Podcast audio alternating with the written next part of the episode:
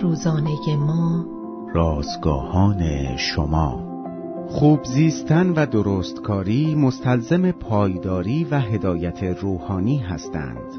سیومین روز از شماری دهم نان روزانه ما. درستکاری در نظر خدا. عنوان و دوم پادشاهان باب دوازده آیات یک تا پانزده متن امروز ما از کلام خداست.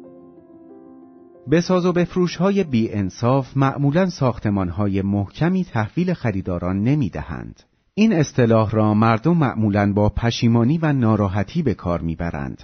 آن هم به خاطر تجربیات بدی که داشته شکی نیست که در زمانهای کتاب مقدس نیز نجاران، بنایان و سنگتراشان فریبکاری وجود داشتند اما در روایت مربوط به تعمیر و بازسازی معبد در زمان یهوآش پادشاه از صداقت کامل کارفرمایان و کارگران یاد شده است اما یهوآش پادشاه آنچه را که در نظر خداوند پسند بود به جا می آورد البته تا زمانی که یهویادای کاهن به او تعلیم می‌داد.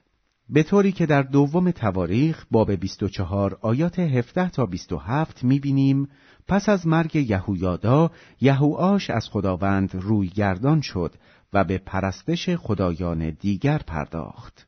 ترکیب آنچه یک پادشاه از خود به جا گذاشت یعنی فصلی از باروری و شکوفایی که تنها به خاطر مشورتهای روحانی یک کاهن خدا ترس بود مرا به تأمل و تفکر وامی دارد.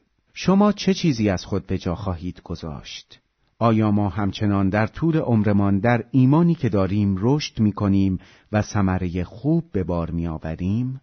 یا اینکه امور این دنیا حواسمان را پرت می کند و بتهای امروزی مثل راحتی، مادیگرایی و خودخواهی ما را به سوی خود می کشند؟